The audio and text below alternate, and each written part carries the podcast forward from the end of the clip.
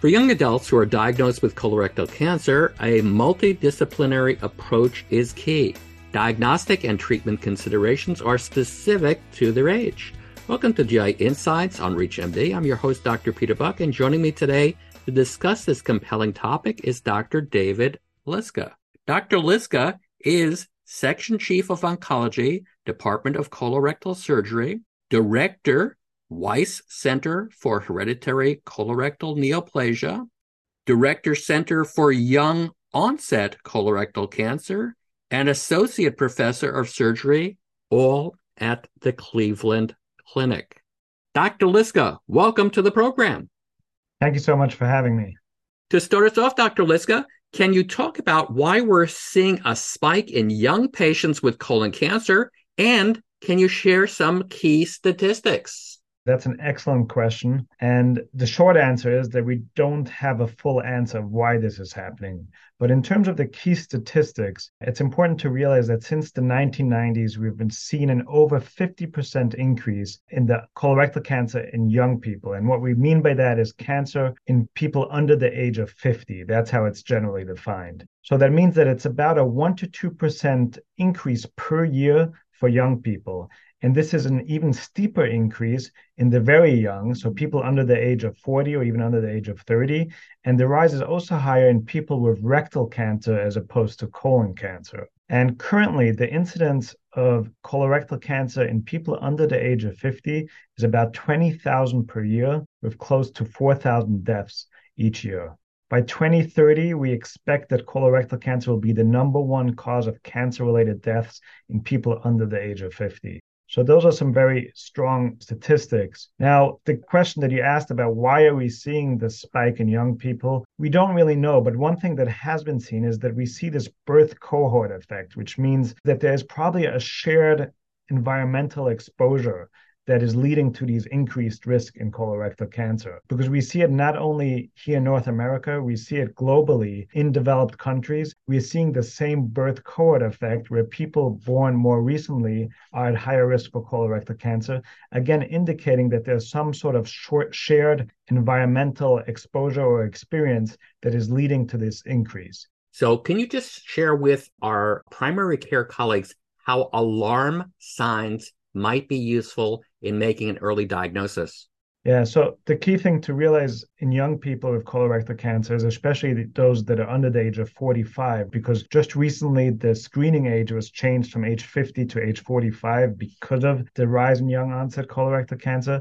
But since most of these people are not yet at the age of screening, the way to diagnose that they have colorectal cancer is secondary to symptoms. And one thing to keep in mind is that young people more likely when they have a colorectal cancer, it's more likely to be on the left side of the colon. So rectal cancer and left-sided colon cancers are more common in young people than in older people. And what that means is that symptoms are more likely related to having a left-sided colon cancer. And what that is, a lot of them will present with bright red blood per rectum or blood in the toilet paper because left-sided tumors are more likely to present with red blood as opposed to right-sided colon cancer where you often don't see the blood. The more subtle signs is a change in bowel habits, which we know there's many different reasons that can cause change in bowel habits. But if there's a consistent change, either from a person who was regular to then being constipated or then having diarrhea, both of these can be due to partially obstructing lesions in the colon, especially in the left colon. So that's an alarm symptom that if it's persistent and consistent that should definitely warrant a workup. Weight loss that's otherwise unexplained, weakness or anemia that's unexplained is another sign to worry about. Thank you for that. And how does a multidisciplinary approach help to provide the best personalized care plan for these patients?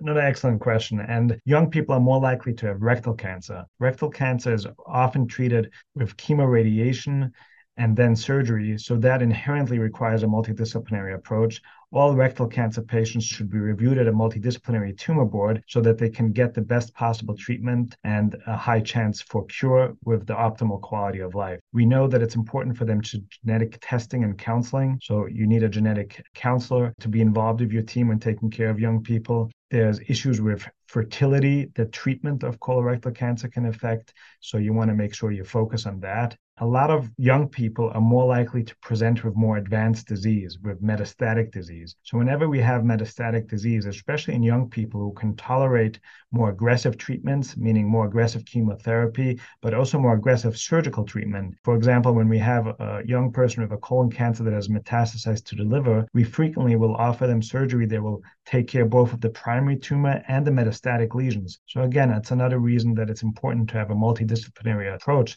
so you can address these concerns. There are many psychosocial concerns that affect young people more than older people. So, in terms of the social support needed, financial support is a huge issue. So, it's important that people taking care of young onset colorectal cancer, that you have access to social workers who can help with these concerns as well. Thank you. Now, what's the importance of microsatellite instability, immunochemistry, and something that you just mentioned, germline genetic testing for younger patients? All of these are important. And like I just mentioned, we'll start with the germline testing first. So, germline testing, usually it's a blood test or saliva test looking for any inherited colorectal cancer syndromes. And we looked at this recently here in our young patients to see A, how many of our young patients have a pathogenic mutation that can increase the risk for other cancers or other colorectal cancers. And we found that it's about 21% in our patients. So it's really important to have these patients be seen by a genetic counselor so they can get germline testing so that if you find a pathogenic mutation that means that they have a hereditary cancer syndrome, number one, you might treat these patients themselves differently. But number two, it can have implications for the remaining family and for the patient himself in terms of how aggressive you have to be about surveillance and screening for metachronous cancers. So that's importance for germline testing. In terms of microsatellite instability on immunohistochemistry, about 15% of patients with colorectal cancer will have microsatellite instability, which is the genetic test on the tumor specimen, or immunohistochemistry on the tumor specimen looking for mismatch repair deficiency. And what that means is the mismatch repair proteins that are responsible for fixing errors in DNA. And when you have that mismatch repair deficiency, your tumor develops a lot of different mutations. It's important for prognosis, where we found that mismatch repair deficient patients usually have better prognosis, and that can have implications on the type of treatment you are proposing. But more importantly, now we've also found that these patients are the ones that are very sensitive to immunotherapy, which can have huge implications, especially in the metastatic setting. But we're also learning in the neoadjuvant setting that in some patients, immunotherapy can have huge implications on outcomes. So that's why it's important that anytime you are diagnosed with a colorectal cancer that we check for mismatch repair deficiency or microsatellite instability, which get at the same thing. For those just tuning in, you're listening to GI Insights on ReachMD. I'm Dr. Peter Buch, and I'm speaking with Dr. David Liska about colorectal cancer in young adults. So let's turn to some treatment options, Dr. Liska. Do more aggressive adjuvant therapies benefit these young patients? And what should we know about immune checkpoint inhibitors? So, in terms of the question, if more aggressive adjuvant therapies benefit these young patients, so that's somewhat controversial still. We know that young people can usually handle more aggressive treatments, be it adjuvant, neoadjuvant, or even surgeries. So the thinking is that if we treat them with more aggressive treatments that they can handle without increasing their side effects, then we should be able to achieve better outcomes. The data isn't really out yet to tell us if that's true. And there's some data that suggests that we're actually overtreating young people.